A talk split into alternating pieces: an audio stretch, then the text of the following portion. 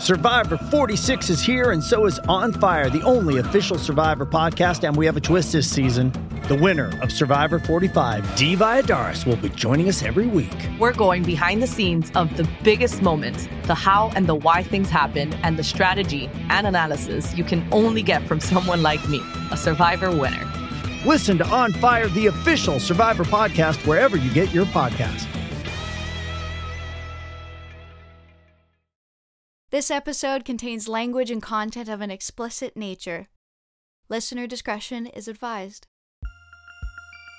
Before a song is released, a record is produced, or a chorus is written, the musicians that write them think a lot.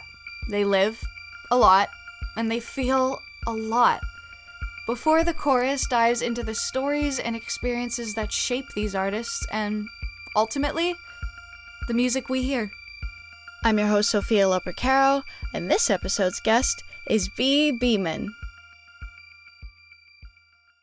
Bhi Bhiman is a solo artist based in Los Angeles who has collaborated with the likes of Chris Cornell, Keegan Michael Key, Dave Eggers, and Boots Riley. On his latest record, I'll Sleep When I'm Famous, Bhi balances feelings of hope and grief. It is a deeply existential album exploring how we choose to live our lives and face our ultimate fate. But in the end, the record offers a sense of hope and peace. We can live on after tragedy and hold on to love while we're still here. We're going to start from the first track, which is Helpless, which I think is such a good tone setter for the record, just because a lot of the record is just grappling with the temporary nature of life. And this first song, you know, like the opening lines are, well, we might be helpless, but we've got an open heart. And that's a good place to start. And I feel like it just beautifully toes the line between, like, there's nothing we can do about it, but we can try and be okay with it. And that's, that's again, somewhere to start, if you will. Yeah. It's like a agnostic gospel song sort of it's a uh, um, it's something that was born out of a long not like one experience but many experiences and and developed over time. It was a song that i wrote during the pandemic for sure. Um, and but it, it did take a while to complete. I completed it about last year but sometimes i just work on stuff and they get added to the rolodex and then uh, i revisit them later um, but yeah, that one definitely sets the tone, and it's it's a lot of people's favorite song on the album as well. Uh, that that played a part in it being the first song. Um, but sonically, it's it's pleasing, and I like the message a lot. Um, it's uh, kind of a unifier, um, and this whole album kind of has to do with the youth of America today. Um, and I've had uh, certain things happen to our family, um, certain deaths in the family, um, suicides in the family with a teenager in the family um, who had uh, actually a lot of promise, uh, was just like a bright, shining star, in my opinion. Um, and that was, that's a tough thing to deal with um, when someone young passes away and you lament, you know, the, the missed opportunities in life. And um, so that definitely played a huge part in the development of this theme of the album and that song in particular.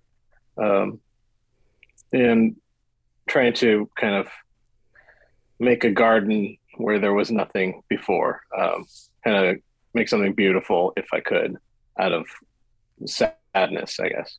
Yeah.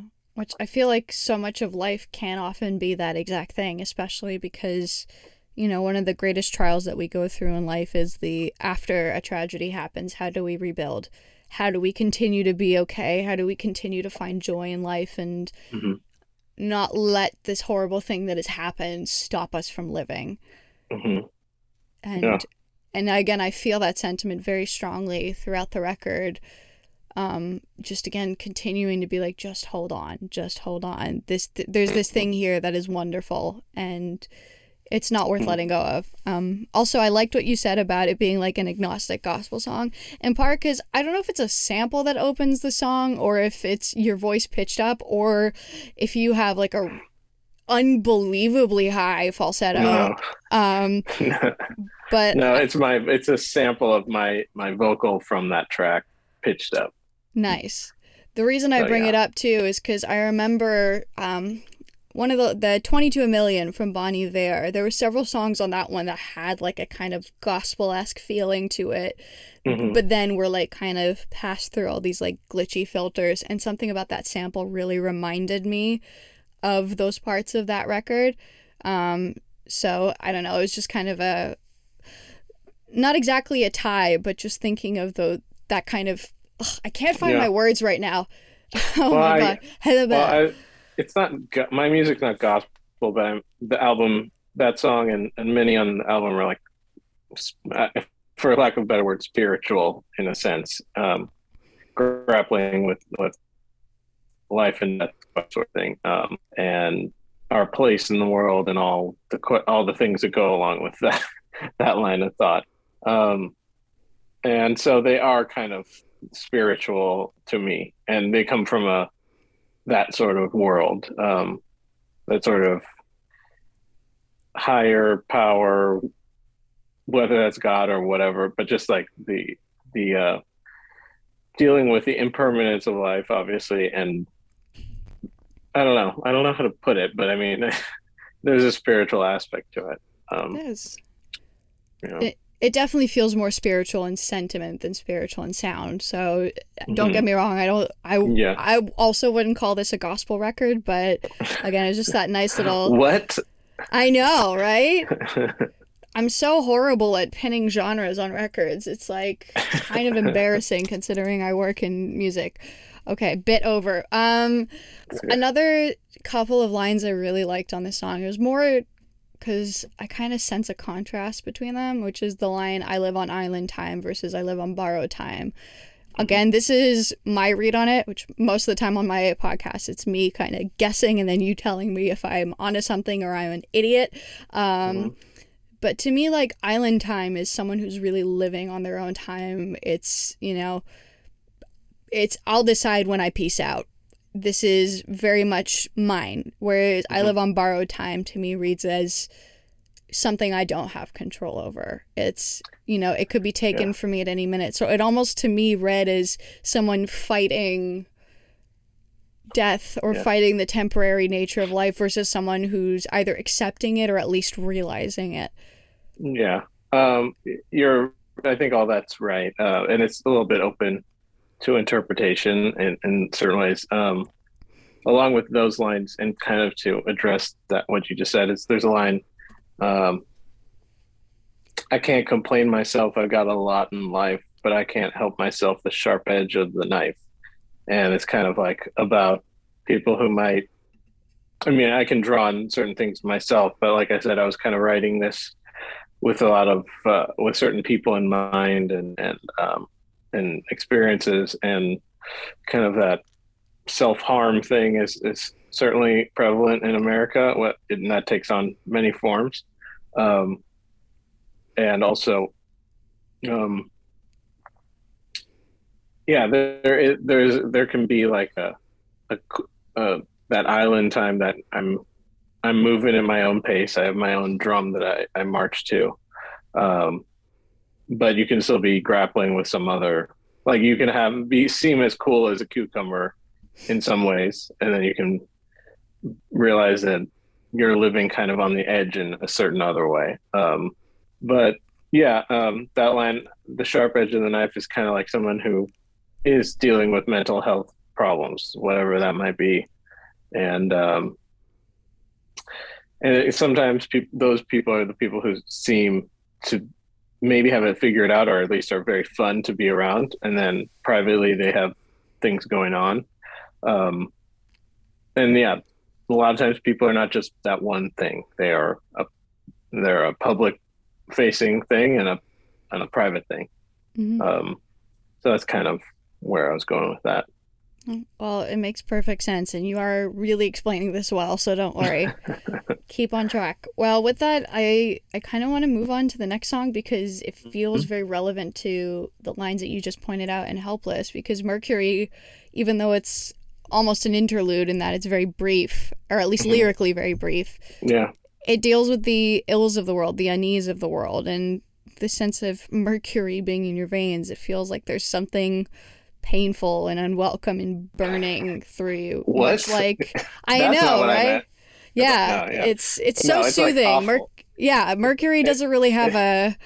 It sounds like it would burn or do something from the inside. Yeah, it, mercury through your veins is is clearly not meant to be happening to anybody. Um, but it's kind of like a drug song. Somebody who's addicted to whether it's you know heroin or something. But I wrote that. I started writing that song just kind of born out of the fentanyl kind of crisis and, and all the opioid opioid stuff. Uh, and that is something that has taken over America quite a bit um, in many ways. And one of the lines in it is, uh, "You see it on the evening news. It's not the inner city blues." Mhm. That's kind of like a little, um, like maybe a joke uh, line. Just it's not. It's a little bit about how the world noticed when it started happening to Middle America, as opposed to like the crack epidemic, where it was like, oh, that's just how they live, you know. Um, where this is like your sons and daughters are addicted to opioids. Um, so that was a little joke inside the song for me. Um, and it, it is super brief. And it's definitely based on that feeling uh, of the song that the song creates with the guitar work and everything. Um, and I think I tried to write some more verses, but it, I never, it never clicked quite the same as the uh, the line that stayed in there. Um, and yeah, I, I love those lyrics. Um, and that juxtaposition of this awful thing, mercury in your veins, is sung sung in the sweetest manner in the most relaxing manner. And the song is meant to make you feel a little bit like.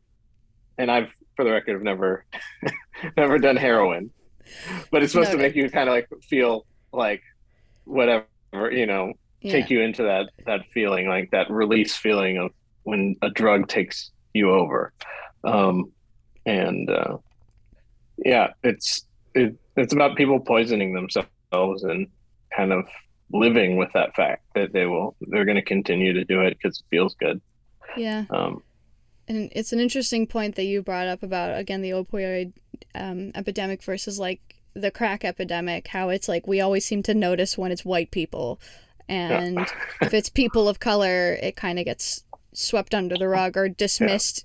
they live in they live in disarray and filth and Yeah. they, that's just how this is their modus operandi Yeah. or whatever which isn't even remotely racist in its ideology. no i don't Um, i don't think so it's kind of like and even i've definitely you know been forced to kind of confront this fact. It's like you know a lot of people boycotting the 4th of july this year after roe v. Wade got overturned. It's i mean it's you know it's not a great moment um but a lot of people pointing out it's like if you're mad about america only now like have you not noticed all the other things happening to not just women or or white women but everybody else who's been Yeah. oppressed. And yeah it's it's a one of the many shitty and frustrating facts. There's no point in just talking about hypocrisy which there is and which that is um, all the time. It just that becomes exhausting itself uh, just talking about hypocrisy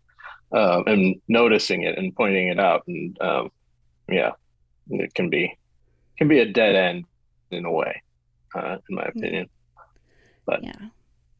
Well yeah. Well i i guess it was worth discussing a bit because the the song touches on it but yes it is a very complex and frustrating issue. That yeah it's gonna be very difficult to know where it starts and where it ends. Yeah. Um, but with that in mind, we're gonna hop on to the next one, which definitely, you know, Mhm. thematically goes in a different direction. It's still one of the heavier songs on on the record in some ways, you know, or talking about burnout, which has the line, you know, if I'm my brother's keeper, why is he the last? Why is he the last to know? And at first, I was kind of trying to figure that one out. Now I think it's kind of, you know, making me think of how. You and like- me- you and me both Are you still That's the line figuring like, out does your? that make, I'm like, does that make sense? And I'm like, I just like liked it in the end, but I was like, does that really make sense? I don't think- know. I think Like, it I, does. I know what it means, kind of, but I don't know if I said it right exactly. But I know what I meant. To me it almost seems in a lot of ways the way that like men don't actually tell each other that they love that each other and especially when you have um like a man or male identifying person in your life who is going through like a difficult time with mental health like it can be they're not taught the way that women are to express it. And same with the support systems around them. If their support system is male i don't know we just don't teach boys to love on each other the way that they deserve to be. Like punching them? Like punching each other? Like that kind of love? No. Okay um there's a little bit to unpack there but no I, I know. I'm being sarcastic. Um yeah boys like punch each other instead of talk about things a lot of times. They tackle and wrestle like when they're growing up. So yeah i i would agree with all that. Um but yeah that, there's a little bit of truth to that in that line that line to me means um just in this kind of crazy world like if i'm supposed to take care of my brother which is just i'm supposed to take care of everybody why is why are they the last to know like why are they the last to know that I'm not their enemy? Why are they treating me like crap? Why are they not? Um, why do they? Why is it not reciprocal? I guess you could say, just mm. as a humanity question. Like, why is why are we not leaning on each other? Why is everybody pitted kind of against each other? And if I'm supposed to be my brother's keeper, why is like I don't know. It's a little bit of a, a a loose a loose uh, uh, word association I made there, but uh, kind of coming from that kind of place. We're definitely in a time where there's a lot of polarity and lack of compassion, so it's mm-hmm. it makes sense. Um, another thing that uh, this... lack of compassion. You're right. That's the that's what I was going for. Yeah, that's well. There you go. It it matches. Um, the other thing I was going to mention with this song is there's another aspect, or at least so it seems, of, of fighting death, which is the line pouring lighter fluid on the eternal flame. To me, that yeah, just seems like someone trying so hard to keep, you know, like life mm-hmm. going and continuing and yeah, not stopping. Yeah, I, I just I like that imagery when I wrote it. I, like I've been walking in the pouring rain dumping lighter fluid on the eternal flame, like you said. And uh, I love that imagery because it's just it's like it's a ridiculous image. It's pouring rain and you're dumping lighter fluid on the eternal flame. At some point, you know, it, you you got to you have to bow out and you have to say goodbye. Um, but it is human nature to to struggle to um, continue on and persevere and do whatever it takes. Um, but I, I really like that that line. That might be one of my favorite lines in the whole album, actually. Yeah, I really like it too. It was definitely one of the standouts. I mean, it's why I noted it. And then the other thing that I was wondering is kind of about the central question of the song, which is is it better to burn out or fade away? And I do kind of see both of those of like either t- two different ways that you live your life or two different ways that you go out. It's to me, I kind of read it like going out quietly or going out swinging and like just mm-hmm. going bonkers and doing all this stuff until it ultimately all the stuff, all the things. Yeah. Um, you know. So I don't know if that's kind of in the realm of it. If it's like live this big and crazy life with no rules and no limits and burn out fast. Yeah that definitely is part of that. I mean, it's it's a phrase that has been bandied about for a long time. Um, bandied, uh, and uh, you know, there's song. There's been songs written. Uh, I think there's like a maybe a Buddy Holly song. Um, I think, and uh, but yeah, it, that's part of it. Um, we were dealing with uh, the death of a family member, uh, someone whose health was declining, and I was right. I wrote that song during that time, so it's it has had to do with them. Um, and I will say, like, if you're single and you don't have kids, I think it's better to burn out. but if you have responsibilities and you have family you're responsible to, or or whatever, then fade away. Uh, is the better option. It's what yeah. I've arrived at. Um, just so you can be there for those people that you're responsible for. But by all means, do all the things and burn out if you if that's your floats your boat. Yeah. But yeah, I mean, you see the you see people burning out all the time, especially in LA. I mean, my God, uh, in uh, the sense of like life, like whether their life actually ends or just career wise, or uh, people searching for dreams in LA. You know, you you see all of that stuff, um, and it's a very gung ho. Like it's a burnout mentality a lot in LA and, and many places as well. Um, so all that is, is relevant to this song. Yeah. Well, I mean, I I also live in LA. I definitely have burned out in my own ways in the past and I work in the music industry, so I'm very aware of the concept of of burning out versus the kind of I don't know, more either quiet or stable life. Um and how both of those lives ultimately end or those chapters ultimately end or however you want to put it. Mhm. Um but I think from there, I'm gonna kind of close the chapter on that song and go on to the next Mhm. one. I think lyrically, this was one of my favorites, just because to me it feels very needed right now, especially for what like the kind of age group that I would say are like the late millennials and Gen Z. You know, while we're a very you know socially active group, some of us more performatively and some of us more genuinely. Um, I find a lot of young people can get very nihilistic and hopeless because I mean there's a lot facing our world. There's a lot facing the United States, you know, there's climate change, there's you know, watching the government pedal us backwards. Um there's mass shootings. Like there's a lot of awful awful things Yeah. and what I liked about this song is that it acknowledges that the bad stuff is there. It's not just like just be happy and everything's perfect. But like even the line you say the world is ending, it's only just begun. Like there is more forward, so keep pushing, keep holding Mhm. on, keep finding joy, keep fighting for what's right. All of the things don't let Mhm. go and don't give up. Yeah. Um, that's exactly right. Um, like I said, this is uh, before about the overarching theme was was for a younger audience, um, and some certain people specifically in mind. This song uh, was written to somebody in my family who is no longer with us, kind of written as a who would reach him. Um, and so yeah, there's there's emotion behind all of that, and that's uh, not just lip service for sure. It's it's about somebody who did think that their life was over and there was nothing forward. So it was for them. And um, well, you, yeah, there's one line you you think your life is over, but it's only just begun. You think the world is ending. It's only just begun. Um, but that that song definitely has this very positive feel to it for sure, um, and a positive message. Um, and as much as I wrote that for um, the younger crowd and, and my nephew in particular, um, it, has there's parts of it for me for people of any age. Um,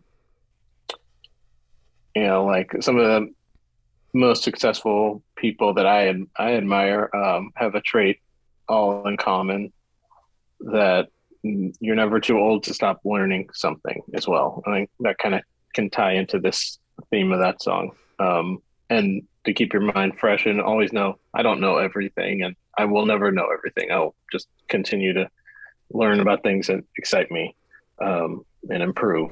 Uh, so, yeah, that's definitely one of my favorite songs. I like I like the musical aspect of it, the lyrical message, and all the lyrics. And it has a cool, really cool bridge, and hit uh, maybe one of my favorite moments of the entire record on that song. Yeah.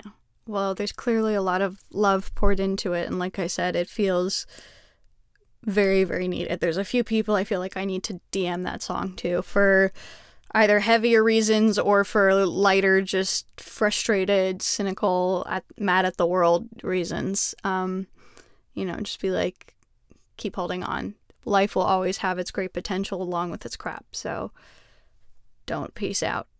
Um, Yeah, what you were what you were saying about um people your generation, um, the younger generations, uh, being bombarded with with everything all at once, climate change and everything, and, and, and all the many problems we have, especially here in the U.S. Um, and in the world. Um, and I'm thinking back to when I was a teenager, uh, and it wasn't like that at all. Like we just weren't bombarded with everything all at once because of phone. We didn't have phones. We would learn in school and be like, "Oh, let's read the history book," and that will tell us everything we need to know. Um, and now I can't even imagine because uh, how to navigate all that. It's it's just so gnarly to navigate the uh, internet world. I mean, it's not the internet; it's just social media. It's it's having your phone with the internet on it and everything that comes with that. It's probably way too much for most people, and definitely for developing brains and people who don't know their path in life and and their strengths and weaknesses and everything. Um, so yeah, that stuff is scary for sure.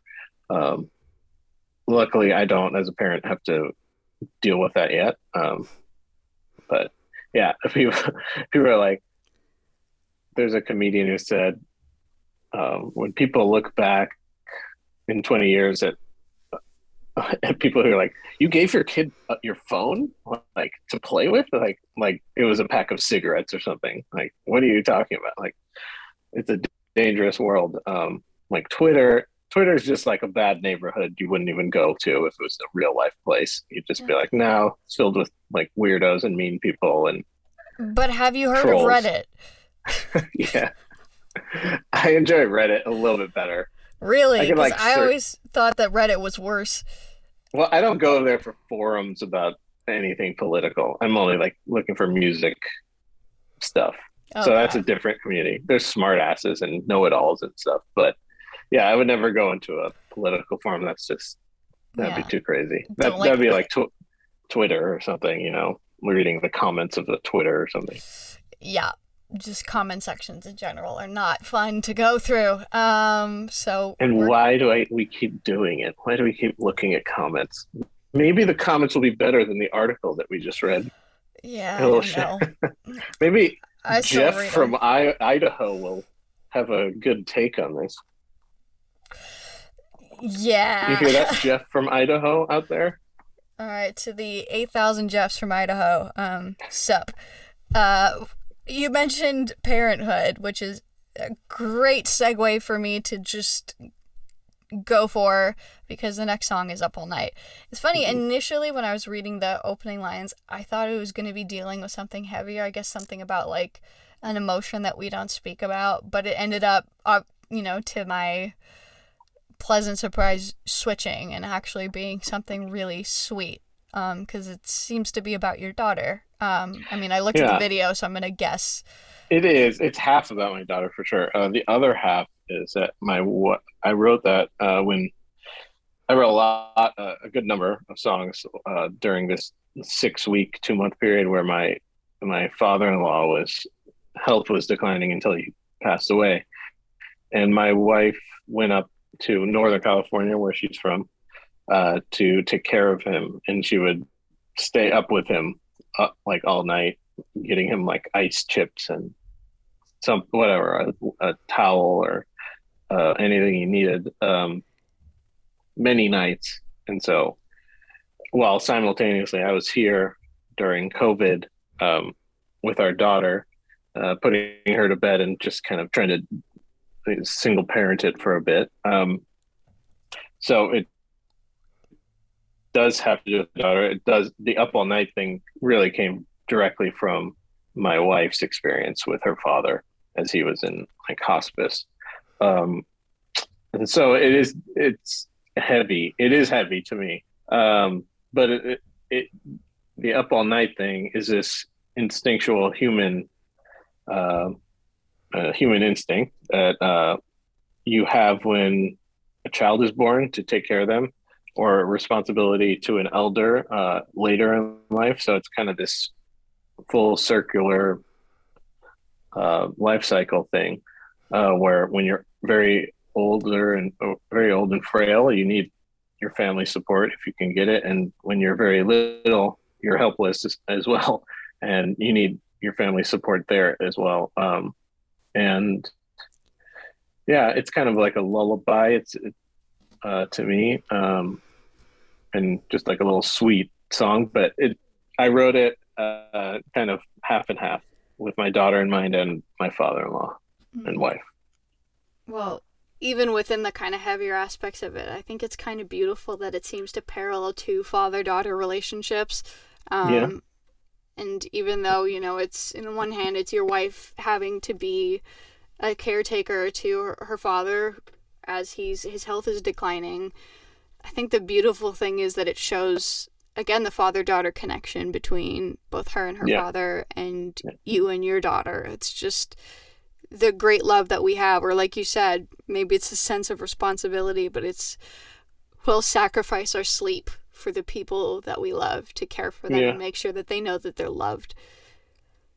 I mean, that's like one of the yes, I one that's like one of the most loving things you end up doing in life is is being with somebody when they're infirm or whatever, you know, like they just like can't take care of themselves. And so being there with somebody take care of them is like one of the most beautiful human things that that we do. Um, is that responsibility for one another. So yeah, I wanted to instill that in the song and and really that was literally one of the quickest songs I ever wrote. Like 30 minutes, 45 minutes, all said and done. Like I finished that and it kind of, it came out like in an emotional time for sure. Um, and so that one is kind of special to me uh, in, in that way where it just kind of came not fully formed, but you know, really came together quickly. Um, and is really uh, very inspired, I guess you could say. Yeah. Well, again, it's it's very felt, and like I said, it feels like there's a lot of. Well, it's very clear that there's a lot of love in it. So, regardless of how heavy it gets, there is something really beautiful and very human at the core, and hopefully, in that, even if it's just that little nugget, it kind of uplifts people too. Um, again, humanity remains even in the worst places or in the darkest mm-hmm. times, and that's that's worth holding on to. Um, Going to the next songs, I will admit, haunts me, tripped me up a little bit when I was reading it, but the line chasing my tail looking for you really caught my attention. Sense of initially I thought it was something along the lines of, you know, like someone just continuing to run into their themselves. Now I'm almost wondering if it's more of it's like a, a futile practice or what yeah, it is. I think that's what it is. I think it's like a ghost almost like a, something that's in in your i mean humans many times create scenarios in their mind that this is the thing that i'm after um, and that you know the in the the one that got away sort of thing or the, the last piece of the puzzle that you're looking for um, when in fact maybe that's not really even the thing you should be looking for. Um, but yeah that song is just a, about i it's about regret. It's not a personal experience really, but I definitely I felt that feeling.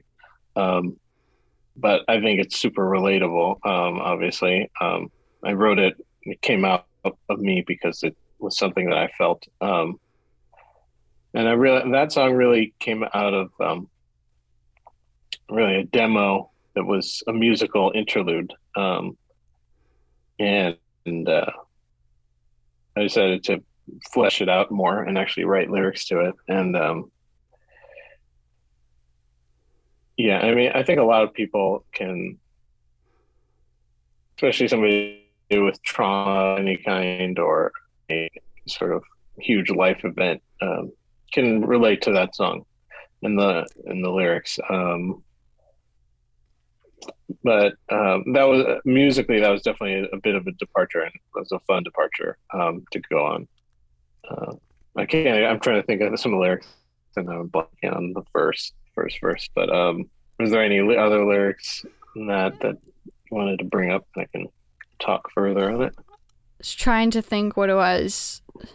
I mean, that was, I guess, the biggest thing. And honestly, even just starting from there has just made the whole song make more sense to me. I mean, yes, this idea of regret and not being able to let go of something was very clear, but I guess it was kind of whittling it down even more, especially because of that Mhm. line just being like, I don't know. There's just something about it that really caught my eye. And I think with the way that I initially looked at it until I again went back and realized, like, no, it's not what I thought, was that there was a line in Bad Times. So hopping over to that, which Okay. was, I think it was something along the lines of, you know, being stuck in a prison but holding the key. And Mhm. so initially I thought the two lines were kind of both along the lines of, you know, the only thing holding yourself back is yourself. Now, Mhm. again, is not that, but Bad Times still seems to be. It's like someone who could let go of something or could move on or is Yeah. so close to I don't know, overcoming something, but it's just staying trapped. Yeah. Um, that's definitely right. I mean, it's somebody who's dealt with, it's definitely death related, somebody who's experienced a death and is profoundly affected by it. And, you know, you're kind of stuck in a loop uh, of grief, I guess you could say, and um, finding trouble looking, trying to see your next steps moving forward. Um, and the, I hold the I sit, I sit in prison with the key in hand. Uh, yeah, I, I that is just I like that imagery. Um, it has. I, I was researching some Rumi poems. Um, the Sufi poet from he was like a Persian poet, uh, really, really famous. Um, I'm not the first to discover him, but he wrote extensively about many things, but about loss, um, human uh, losing a loved one um, which he dealt with, and then he like kind of meditated for 30 years or something. like wrote a bunch of beautiful poetry about loss, um, and that was like a lot of a lot of lines in Bad Times are referencing some of his poems. Um, he said something about like you don't realize that you you feel like you're in prison, but you hold the key or something like that, and that was where I, I got that line um, but just really beautiful, almost, almost like spiritual advice uh, that has been passed down. Um, and yeah, that song that song is about, even though it's very downtrodden uh, tempo and everything, it's about finding peace with a loss and moving forward and uh, healing from that wound and uh, yeah, it's a kind of a cathartic moment. I did that like in basically one or two takes uh, with the guitar and vocal, uh, and then I added things around it on top of it. Um, and uh, there's like a m- musical interlude where I kind of do this, my poor man's version of a really great singer uh, named Nusrat Fateh Ali Khan from from Pakistan. He's just like a ridiculous, probably the best singer who ever lived, possibly, in my opinion. Um, and I do a, kind of an homage to him with like kind of a spiritual belting. Um, and uh, that all just came out like really quickly, one one or two takes, I think. I think that part of it, the song was the first take. Um, and, and uh, it kind of it's like a cathartic song for me. Um, but also definitely a, a downtrodden, a bit of a sad song, but the message in it is, is uplifting. Yeah. To me, it feels very much in the vein of the sentiment the only way out is through. So, that again, that line of like sitting in prison, but you have the key, it's like you can get out of this. It's not going to be fun, but Yeah. the only way out again is through. You, if Yeah. you don't allow yourself to either process grief or or ask yourself the difficult questions that will allow you to heal or and live through the tough days, you won't come out the other side. You'll just stay Yeah. stuck. And, And so, it's like yeah. the the key in hand thing is like how long are you going to sit there? you know, like because you're it's just you keeping yourself there. Mhm. I mean, no, that's a simple way to put it, and I know it's not like it's not, it doesn't work like that exactly, but yeah, it's like how you do have to ask that question as well of yourself. How long are you going to sit there, um, in uh, purgatory? I guess you could say, um, and sometimes people don't want to leave and don't ever leave. Yeah. Uh, but you can. Uh, so I'm not trying to be Dr. Phil here, uh, but I feel like a lot of the best music accidentally is Dr. Phil, or maybe someone better, someone without the no shade Dr. Phil, but like someone who not like just a step up from like Jeremy Kyle or whatever, or Maury or any of that stuff. Dr. Oz. We're he's the just- most famous doctor right now, probably. I don't think he's even officially a doctor, or his No, like he's like doctorate is in something unrelated. no. Yeah. Anyway, He got his doctorate from Trump, Trump Uh, University, probably. yeah.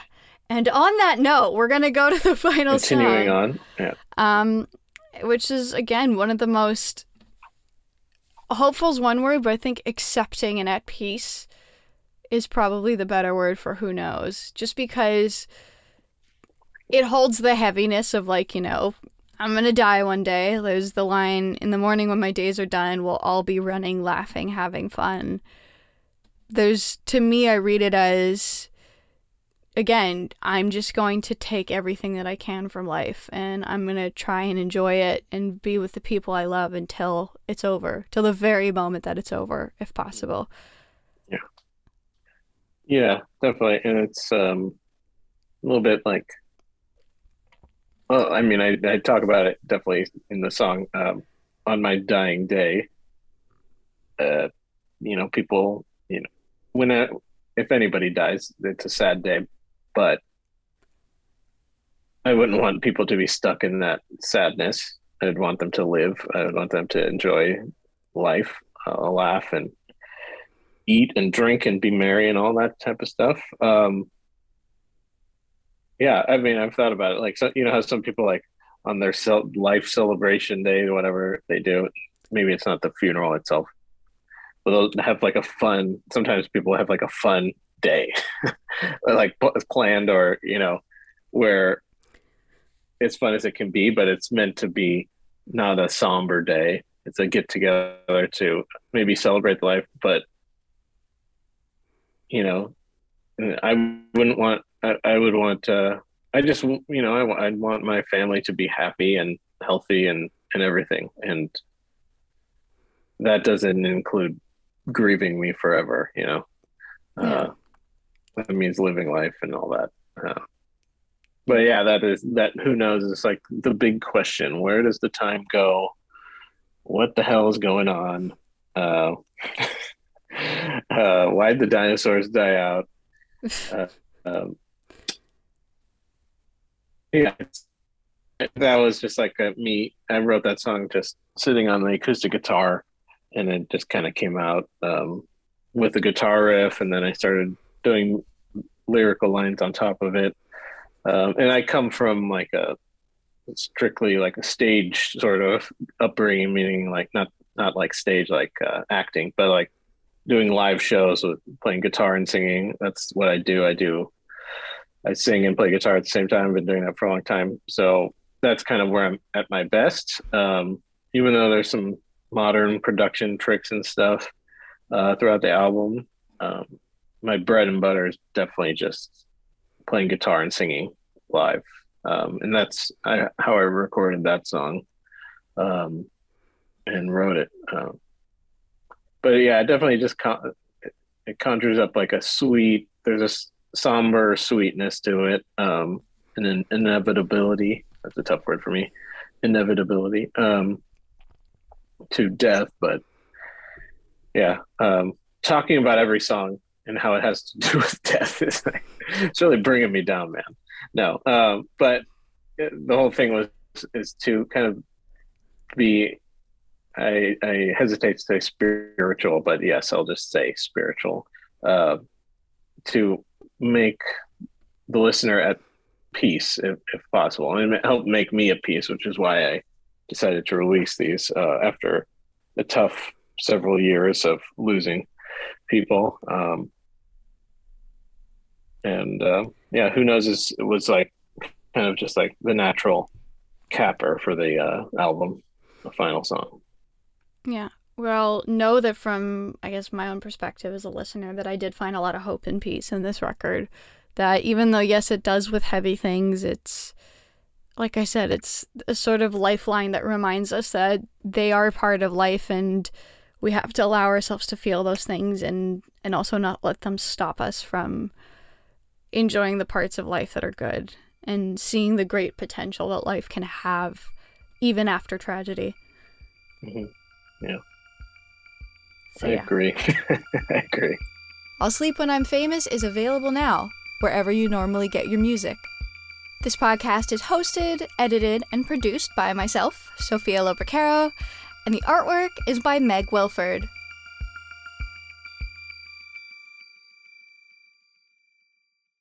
Step into the world of power, loyalty, and luck. I'm gonna make him an offer he can't refuse. With family, cannolis, and spins mean everything. now, you wanna get mixed up in the family business. Introducing The Godfather at ChumbaCasino.com. Test your luck in the shadowy world of The Godfather slot. Someday, I will call upon you to do a service for me. Play The Godfather now at ChumbaCasino.com. Welcome to the family. VGW Group. No purchase necessary. Void where prohibited by law. See terms and conditions. 18 plus.